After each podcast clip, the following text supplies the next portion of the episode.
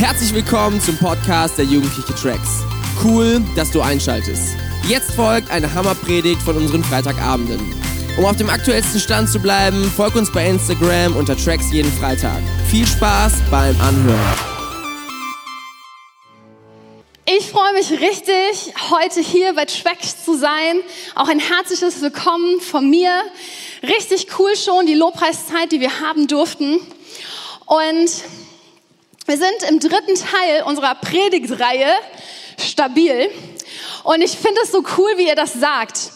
Also in welcher Predigtreihe sind wir? Stabil. Das ist dieser Wuppertaler Slang, ne? Sag mal stabil. Das ist irgendwie immer so, rutscht das so mit und das ist so cool. Und wir haben am Anfang von Dominik nochmal gehört, wie wichtig es ist, dass Gott unser Fundament ist, dass wir uns nach ihm ausstrecken Letzte Woche durften wir hören, so dass die Kirche das ist, wo wir uns verwurzeln sollen.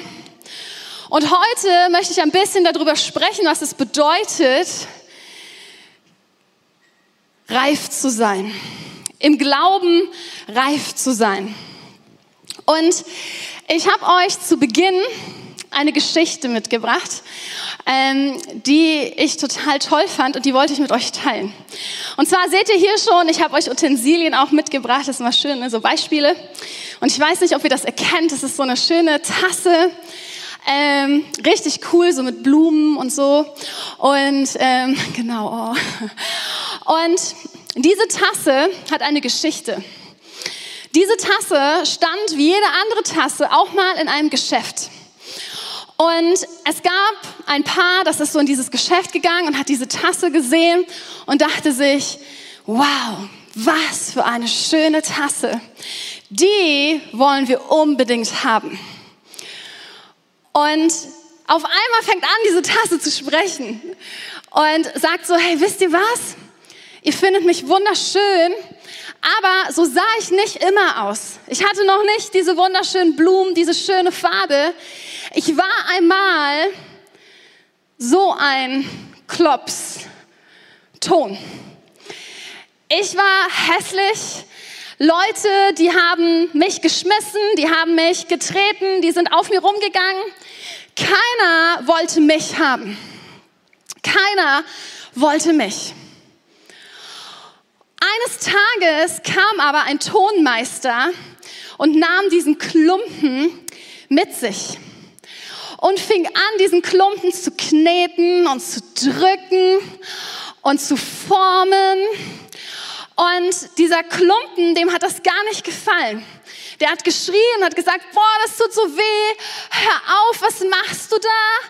Das ist nicht gut, lass es sein, mich zu drücken und zu formen. Und der Meister sagt nur, noch nicht. Und nachdem der Meister ihn so geformt hat, hat er ihn auf eine Tonscheibe gepackt und hat angefangen, diese Scheibe zu drehen und diesen Klumpen noch mehr in Form zu bringen. Und dieser Klumpen, der war gar nicht happy. Dem wurde schwindlig, ihm ging es ganz schlecht und er war so, hey, was tust du da? Ich krieg einen Drehwurm, das nervt, hör auf, das, ich kann nicht mehr, ich weiß nicht mehr, wo oben und unten ist.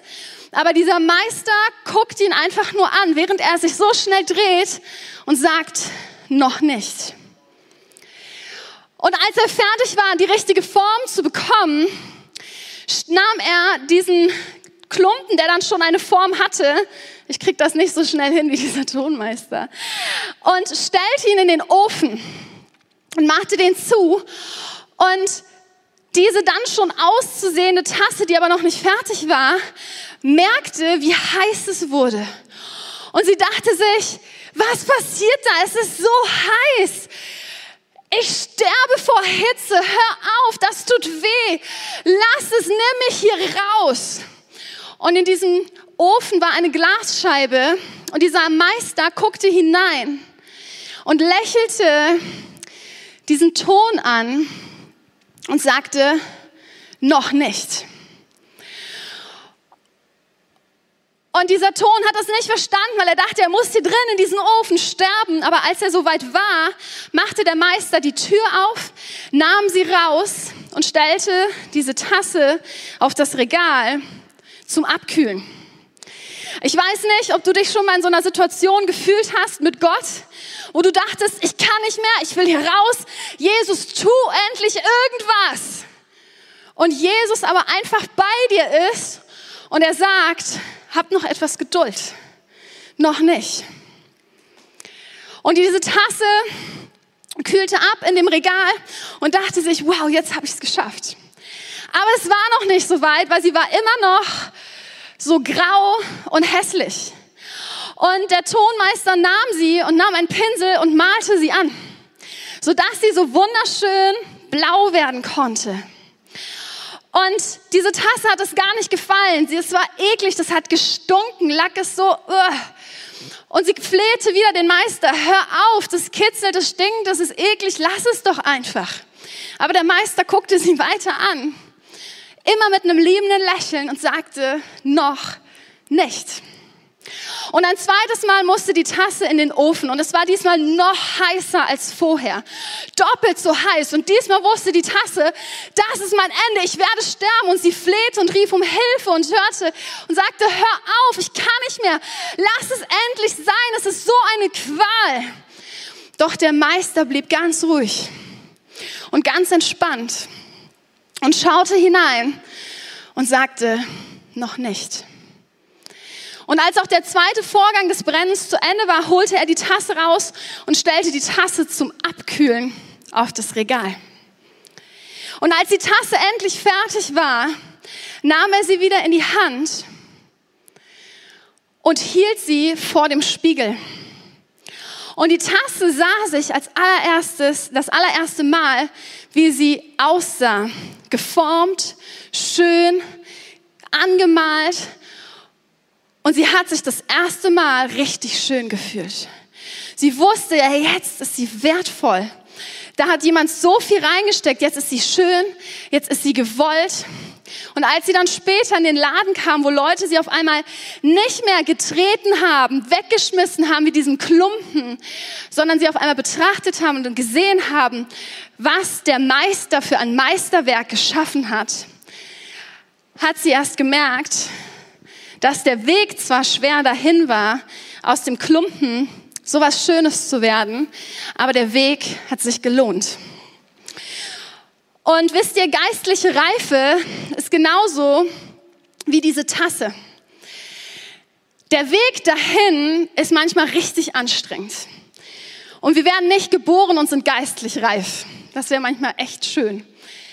Aber wir sind am Anfang wie so ein Klumpen, wo Gott kommt und anfängt, uns zu formen, wenn wir es zulassen. Wenn wir bereit sind, dass der Meister kommt und uns formen darf und uns in die Form bringt, die er schon lange gesehen hat. Die Tasse steckte schon lange im Klumpen, obwohl es vorher keiner gesehen hat. Aber Gott hat es von vornherein geplant, aus diesem Klumpen diese Tasse zu machen. Und ich glaube, dass wenn wir ganz oft über Reife sprechen, dass wir denken, wir müssen sofort so sein. Aber wisst ihr, um so zu werden, müssen wir einen Weg gehen. Und dieser Weg ist manchmal nicht einfach, aber dieser Weg ist wichtig und er ist so gut. Und glaubt mir, jede Person, wo du denkst, boah, die ist krass unterwegs, hat irgendwann mal in so einem Tonklumpen angefangen. Und jede Person musste über Hindernisse, musste geformt und geknetet werden, um da hinzukommen. Und ich möchte mit euch ein bisschen reingehen, was es bedeutet, eine geistliche Reife zu bekommen. Und vorher möchte ich aber noch in einen Text mit euch hineingehen, was die Bibel sagt, was es bedeutet, wenn wir geistlich auch wenn wir geistlich unreif sind. Und zwar lesen wir im 1. Korinther 3, 1 bis 3.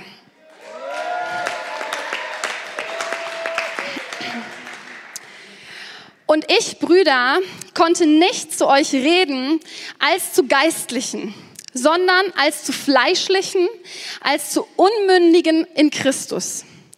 Ich habe euch Milch zu trinken gegeben und nicht feste Speise. Denn ich, denn ihr konntet sie noch nicht vertragen. Ihr könnt es aber auch jetzt noch nicht, denn ihr seid noch fleischlich. Denn wo Eifersucht und Streit und Zwietracht unter euch ist, seid ihr dann nicht fleischlich und wandelt nach Menschenweise. Ich weiß, der Text ist ein bisschen schwieriger, da sind vielleicht Begriffe drin, die kennt ihr noch nicht, aber gemeinsam werden wir es schaffen, auch durch solche Texte zu gehen, weil dadurch bekommst du auch geistliche Reife, wenn du lernst, die Bibel Stück für Stück zu lesen und zu verstehen, was da drin steht. Der Text benutzt hier oder Paulus benutzt hier ein, ein Bild, dass er sagt, die Korinther können noch keine feste Speise zu sich nehmen. Ein ganz einfaches Bild, die, die, was die Bibel häufiger benutzt, wo, er, wo die Bibel sagt, hey, ganz oft am Anfang sind wir noch so Kinder im Glauben, in dem Sinne, dass wir noch gar nicht viel können. Und wie im Geistlichen, so auch im normalen Leben, ist das Ziel jedes Kindes zu wachsen. Ja, wir wollen, dass Kinder groß werden. Wenn ein Baby auf die Welt kommt, freuen wir uns über jedes jede Sache, was das Kind lernt. Wir freuen uns, wenn es anfängt zu laufen und zu reden und Dinge zu tun und darüber erfreuen wir uns. Und genau so ist es im geistlichen Leben auch. Und das meint Paulus hier, wenn er davon spricht, dass die Korinther noch Milch zu sich nehmen und noch keine feste Speisen. Dass sie geistlich noch nicht so weit sind, dass sie geistlich noch nicht so viel gelernt haben und dass er deswegen ihnen eher Dinge erzählt, die die man so am Anfang lernt. Erstmal, wer ist überhaupt Jesus? Was hat Jesus gemacht? Was bedeutet sich taufen zu lassen? Und so weiter, bevor man sich dann mit schwierigeren Sachen beschäftigt. Und dann hat er vier Sachen, wo er deutlich macht, da benehmt ihr euch unreif. Wenn ihr das nicht ändert, werdet ihr geistlich nie reif werden. Und das ist einmal das fleischliche Verhalten, Eifersucht, Streit und Zwietracht. Und da will ich kurz in diese vier Punkte reingehen. Der erste Punkt, Eifersucht. Das kennt ihr alles, dieses Gefühl von, ich gönne dem anderen das nicht. Ich will das, was der andere hat. Das, was der hat, gehört doch eigentlich mir. Ja, dieses unangenehme, warum hat der das und ich nicht? Auch das sehen wir ganz oft bei Kindern. Ich weiß nicht, ob du Geschwister hast. Ich war die jüngere Schwester und es war schon immer unfair, dass mein Bruder länger wach bleiben durfte als ich. Ja, und da war ich eifersüchtig. Der durfte immer mehr als ich. Ihr merkt, es sitzt noch tief. Nein, das stimmt nicht. Mittlerweile habe ich ihm verziehen. Er hat das ja nicht entschieden. Auch meinen Eltern habe ich verziehen. Aber bei Kindern ist es so normal. Warum darf der mehr Süßigkeiten haben als ich? Ja, der ist fünf Jahre älter als du. Das ist egal, ja. Und so kannst du das auf dein Leben übertragen. Ich weiß nicht, wo du eifersüchtig bist, wenn vielleicht dein Klassenkamerad jetzt das neue iPhone bekommen hat und du nicht. Oder vielleicht du noch kein eigenes Zimmer hast und das mit deinen Geschwistern teilen musst und andere haben eins. Und du merkst so in deinem Herzen, da sind Dinge, die sind nicht gut. Aber die Bibel möchte, dass wir danach streben, uns für den anderen zu freuen. Und geistliche Reife bedeutet, dass du dich für andere freust. Und deswegen sollst du anfangen, nicht neidisch auf andere zu gucken, sondern dich zu freuen mit den anderen. Und ich wünsche mir so sehr, dass wir bei Tracks so eine Kultur der Freude haben und nicht eine Kultur der Eifersucht. Eine Kultur, wo jemand erzählt, hey, ich habe jetzt eine gute Note geschrieben, dass du nicht als erstes denkst, oh Mann, ey, bei mir war es schon wieder schlecht, sondern als erstes denkst, hey, richtig cool, ich freue mich für dich. Und dass wir uns gegenseitig anfeuern bei den Dingen, die wir gut erlebt haben und dass wir uns gegenseitig feiern. Der zweite Punkt, den fasse ich ein bisschen zusammen, ist Streit und Zwietracht. Zwietracht ist so ein schönes altes Wort. Ich weiß gar nicht, wer das noch so benutzt, aber die Bibel auf jeden Fall. Streit, da geht es nicht nur darum, dass du dich mal streitest, das passiert, aber geistlich unreife reife Menschen sind Menschen, die sich sehr schnell streiten, die bei jeder Kleinigkeit irgendwie Stress suchen, die nicht schnell vergeben, sondern nachtragend sind. Kennst du die Menschen, die nach einem halben Jahr noch sagen, ey, weißt du noch damals, als du meinen Stift kaputt gemacht hast? Das war nicht cool. Ja? Und dadurch kommt wieder so ein Wut auf und denkst dir so, was? Ich habe dir doch neun gekauft, warum sagst du mir das immer noch? Ja? ich überspitze das ein bisschen, aber sowas erlebe ich immer wieder mal. Ich sage es euch, mein Job macht viel Spaß. Und Zwietracht ist jemand, der dann anfängt, so Parteien zu bilden. Ich weiß nicht, ob du das kennst, jemand hat Streit und dann sucht er sich so Buddies und sagt, hey, komm mal zu mir, der andere, der hat das und das gemacht und so und dann äh, fängt er an, so, so Gruppen zu bilden und dann so alle reinzuziehen und aufzuhetzen, obwohl nur zwei Leute da sind. Ja, oder es gibt es auch einen kleineren. Ich habe das die Woche erst erlebt. Zwei hatten Streit, zwei so Mädels, irgendwas, keine Ahnung was. Und da saß eine dritte am Tisch und die hat dann immer so gesagt so, ey, die hat das und das gesagt weißt du eigentlich, was die noch gemacht hat? Und hat immer nur so aus dem Off irgendwas gesagt. Immer nur so fallen gelassen. Und ich dachte mir so, ey, ich setze die da gleich weg, ne? Also, das kann nicht sein. Die hat den Streit so angestichelt, obwohl sie nichts damit zu tun hatte. Aber so immer so die fleise, flüsternde Stimme, die hat sogar noch schlimmere Sachen gemacht. Da weißt du nichts von. Und du denkst dir so, okay, Mädchen, du hast ein größeres Problem. Und wenn du nicht aufhörst, Menschen zu vergeben, dann entsteht Bitterkeit in dir. Und Bitterkeit lesen wir in Hebräer 12. Äh, ich wollte nichts vorlesen, sorry, das war nur so just saying, wo ihr das nachlesen könnt. Ähm, dass das etwas ist, was sich lang, was langsam anfängt, in dir zu wachsen und anfängt, so Wurzeln zu schlagen. Und die Bibel warnt uns davor, dass wir das nicht tun sollen. Und anstelle dessen gibt sie uns eine Lösung, was wir tun sollen. Und zwar sollen wir dem Frieden nachjagen. Wir sollen den Frieden nachjagen und nicht die Bitterkeit keimen lassen. Ja, also hör auf, Dinge Menschen nachzutragen, sondern fang an, den Frieden nachzujagen. Und dann der letzte Punkt in dem Text war fleischlich. Was bedeutet dieses Fleischliche? Ganz einfach gesagt, fleischlich bedeutet, wenn du nur nach deinen Gefühlen gehst und nicht nach dem handelst, wie Gott es möchte. Das ist so das Einfachste, wie man das erklären kann. Und das passiert so schnell, dass wir irgendwie uns von unseren Gefühlen leiten lassen. Aber das ist echt unreif. Ja, wenn du so, jemand macht was und direkt explodierst du oder heute geht's dir gut, morgen geht's dir schlecht. Also, dass es nur so eine Achterbahnfahrt ist, sondern fang an, auf Gott zu schauen und was Gott eigentlich tun würde, was Gott sagen würde, wie Gott handeln würde. Fang an, nach seiner Perspektive zu leben. Dann fängst du an, ein reifes Leben zu leben. Ein weiterer Punkt ist Stolz. Menschen, die stolz sind, gehen davon aus, dass alles, was sie tun, aus eigener Kraft tun. Dass sie so die Babus sind. Ich muss dich enttäuschen, dreh dich mal zu deinem Nachbarn und sag, du bist nicht der Babu. Wisst ihr, Gott ist der, der alles in dich hineingelegt hat. Egal wie geil du dich findest, Gott hat diese Geilheit in dich hineingelegt. Aus ihm heraus kommt alles. Du brauchst gar nicht so tun, als wärst du, keine Ahnung, der Coolste, weil alles, was in dir ist, hat Gott in dich hineingelegt. Erinnert euch, er hat angefangen, dich zu formen. Ja, das, was du siehst, was du bist, hat Gott in dich hineingelegt. Und deswegen fang an, auf Gott zu schauen und ihn zu ehren.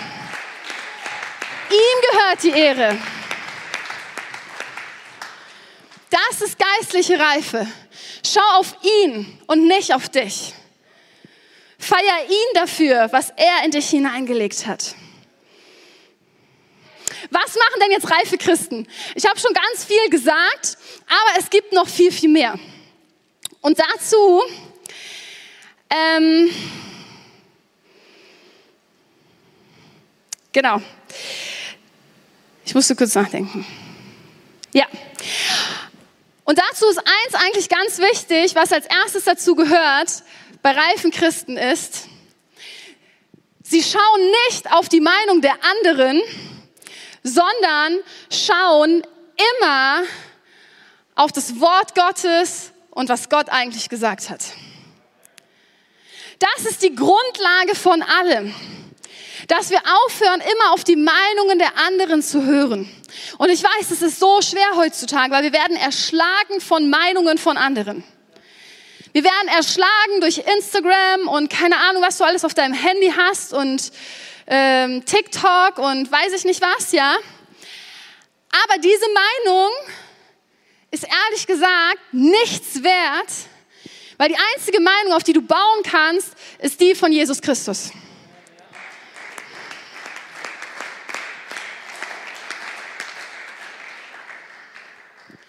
Und ich möchte jetzt noch mal vier Punkte hervorheben, die deutlich machen, dass du gereift bist. Und der erste Punkt ist, sei gegründet in Jesus. So das, was Dominik schon gesagt hat. Hey, sei das Fundament. Und ich habe ein Bild mitgebracht von einem Fundament. Ich weiß nicht, ob ihr schon mal in so eine Baustelle reingeguckt habt. Ich habe kein, leider kein außergewöhnlicheres Bild gefunden. Ich habe mal eins gesehen, das war richtig krass, das ging so tief rein. Aber dieses Fundament entscheidet, wie breit und wie hoch das Haus gebaut werden kann. Wenn dieses Fundament nicht tief genug ist, kann es auch nicht hoch groß, also kann es nicht groß werden. Dieses Fundament entscheidet, ob das Haus stehen bleibt bei einem Erdbeben oder nicht. Du kannst das beste Dach haben, wenn das Fundament nicht feste ist, stürzt das Haus ein. Und deswegen ist es so wichtig, dass wir gegründet sind in Gott. Und dazu lesen wir 1. Korinther 3, Vers 11.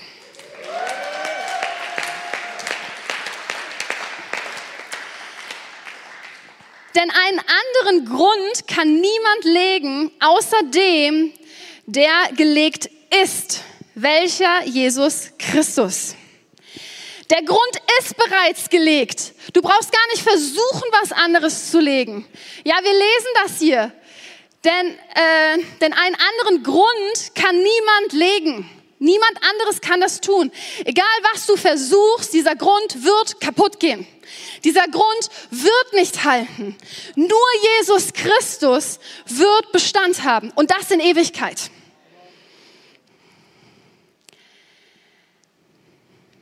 Und deswegen ist die Beziehung zu Jesus Christus das Wichtigste. Und wenn du merkst jetzt hier in dieser Situation, Deine Beziehung ist nicht gut. Dein Fundament ist nicht gut gerade. Dann ist das der erste Schritt, den du heute gehen solltest. Dann ist das das, wo du heute wieder mit anfangen kannst. Weil Gott ist so gut, der liebt es, wenn du einen Schritt auf ihn zugehst. Er wartet auf dich. Und wenn du sagst heute, hey, hier bin ich, ich will neu das Fundament legen, dann freut sich Gott darüber und hilft dir. Das zweite ist Beziehung. Gott hat uns Menschen wie Bananen geschaffen. Ich liebe dieses Bild, das ist so cool. Gott hat uns wie Bananen geschaffen. Jetzt denkst du, wie Banane?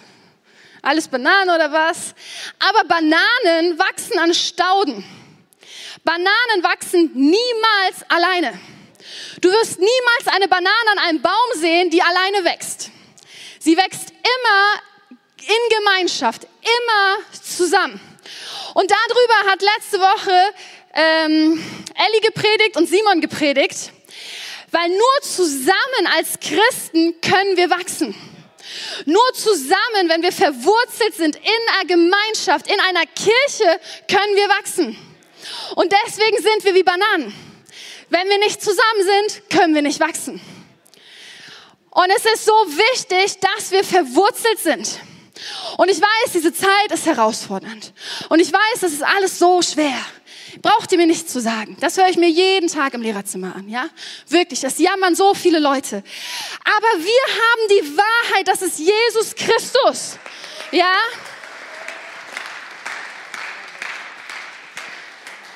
Und wisst ihr was? Ich habe keinen Bock mehr, Ausreden zu hören, warum ich nicht in eine Kirche gehen sollte.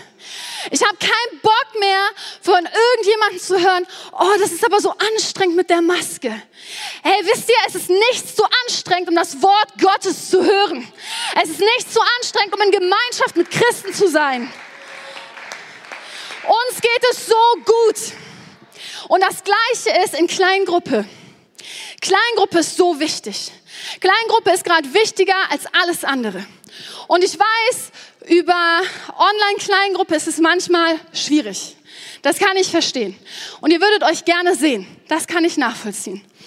Aber Christsein ist wie Bananen. Das macht man in Gemeinschaft. Und du brauchst eine Kleingruppe. Und ich will niemanden mehr hören, der mir sagt, ich habe keine Lust mehr auf Online-Meetings. Ich habe keine Lust mehr auf Online-Kleingruppe. Das weiß ich. Aber es ist kein Grund, nicht in die Kleingruppe zu gehen. Es ist kein Grund, keine Gemeinschaft zu haben. Hört auf, Ausreden zu suchen und fangt an, gemeinsam als Tracks Jesus Christus nachzufolgen. Gemeinsam als deine Kleingruppe Jesus Christus nachzufolgen. Weil das machen reife Christen. Sie sind nicht alleine unterwegs, sie sind immer zusammen unterwegs. Selbst Jesus war nicht alleine. Ist euch das bewusst?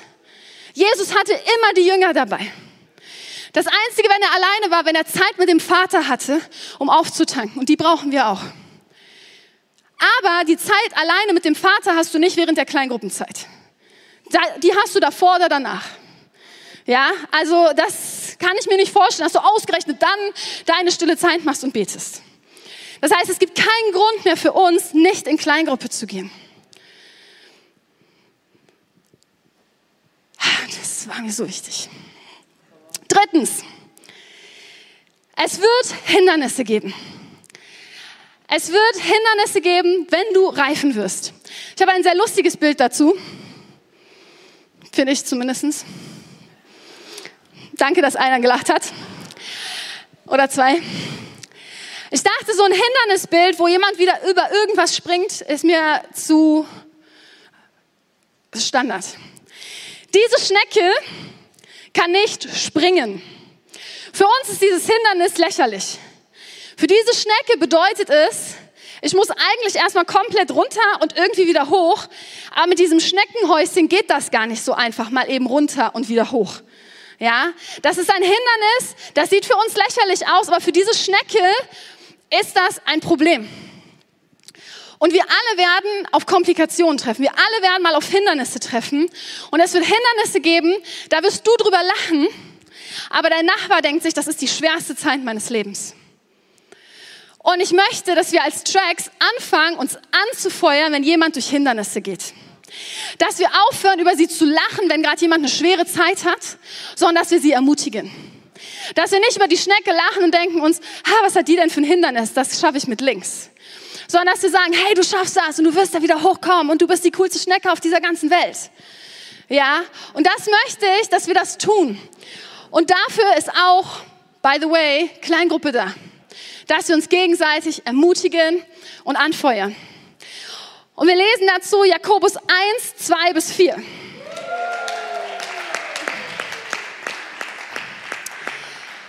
Haltet es für lauter Freude, meine Brüder, wenn ihr in mancherlei Versuchung geratet, indem ihr erkennt, dass die Bewährung eures Glaubens Ausharren bewirkt. Das Ausharren aber soll ein vollkommenes Werk haben, damit ihr vollkommen und vollendet seid und in nichts Mangel habt. Wir sollen ausharren. Das bedeutet, wir sollen geduldig sein, wenn wir solche Hindernisse haben, weil das schafft, das, das führt dazu, dass wir gestärkt werden, dass wir gestärkt da rausgehen und dass wir eine Reife bekommen, die wir sonst nicht bekommen werden. Diese Tasse hatte keinen Bock, als sie dieser Klumpen war, in einen Feuerofen zu gehen. Ich weiß nicht, ob einer von euch schon im Feuerofen war, ich zum Glück noch nicht. Aber ich stelle mir das ziemlich heiß vor. Das war ein Hindernis, da dachte dieser Klumpen, ich werde sterben. Aber dieser Klumpen hat es geschafft, weil Gott die ganze Zeit an seiner Seite war. Und daraus ist was geworden, was er niemals gedacht hätte. Und so ist das mit Hindernissen und mit Reife, dass wenn wir in der Situation sind, haben wir das Gefühl, die Welt geht unter. Aber wenn wir es geschafft haben, wissen wir, das haben wir nur durch Jesus Christus geschafft. Weil Hindernisse zeigen uns, Was ist mein Fundament und wem vertraue ich wirklich? Und das Letzte, was reife Christen ausmacht, ist das Wort Gottes. Reife Christen sind feste im Wort Gottes. Weil im Wort Gottes steckt die Wahrheit drinne. Im Wort Gottes steckt Leben drinne. Im Wort Gottes, das ist unsere, unsere Nahrung. Wenn du dich fragst, was kann ich tun, um einen größeren Glauben zu haben, lest die Bibel. Was kann ich tun, um meinen Nachbarn von Jesus zu erzählen? Lest die Bibel. Was kann ich tun in dieser Situation? Lest die Bibel. Reife Christen fragen sich nicht als allererstes, oh, wie kann ich das tun, sondern was sagt die Bibel dazu? Nicht, was kann ich machen? Der Fokus liegt nicht auf mir und meiner und all das Ganze, sondern der Fokus liegt immer auf Jesus. Der Fokus liegt immer auf Gott. Und wenn du keine Antwort hast, fang an, die Bibel nach Antworten zu suchen, sie zu durchsuchen, so lange, bis du eine Antwort findest. Und glaub mir, die Bibel wird die Antworten schenken. Und wenn du manchmal merkst, boah, du schaffst das nicht alleine, dann frag Leute, die schon länger mit Jesus unterwegs sind und sie werden dir helfen, in der Bibel eine Antwort zu finden. Aber es ist so wichtig, dass wir anfangen, bei Fragen die Bibel zu fragen. Und dass wir da hineingehen. Letzter Vers. 1. Petrus 2, Vers 2. Genauso wie ein neugeborenes Kind auf Muttermilch begier, äh, begierig ist, sollt ihr auf Gottes Wort begierig sein. Auf diese unf unverfälschlichte Milch, durch die ihr heranwachst, bis das Ziel eure endgültige Rettung erreicht. Wir haben wieder diesen Vergleich mit der Milch, weil ein Baby kann nicht überleben, wenn, sie nicht, wenn, wenn es nicht die Muttermilch bekommt. Ein Christ kann nicht überleben, sein Glauben bis ans Ende, wenn er nicht täglich die Bibel liest. Das ist so einfach gesagt und ich weiß, dass es für manche wirklich schwer und kompliziert ist. Aber wenn du damit anfängst, diesen Hunger zu haben, diesen Verlangen zu haben, dann ist es gar keine Frage mehr. Ein Baby fragt nicht danach, oh, kann ich heute mal Milch haben oder vielleicht erst in drei Tagen. Das hat Hunger, ja.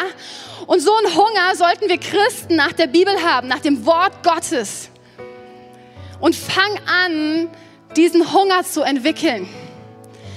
Weil dadurch wächst du. Wenn du wissen willst, hey, wie kann ich weiterkommen, kann ich nächste Schritte gehen, lies die Bibel. Lies sie einfach. Du weißt nicht wie, fang im Neuen Testament an. Du schaffst es nicht alleine, such dir jemanden, lies zu zweit. Es gibt so viele Möglichkeiten. Das Wort Gottes ist das Wichtigste, was wir haben. Es ist das Wichtigste, was wir an unserer Seite haben. Lass uns anfangen, eine Generation zu sein, die nicht fragt, wie würde ich was lösen, sondern was sagt das Wort Gottes.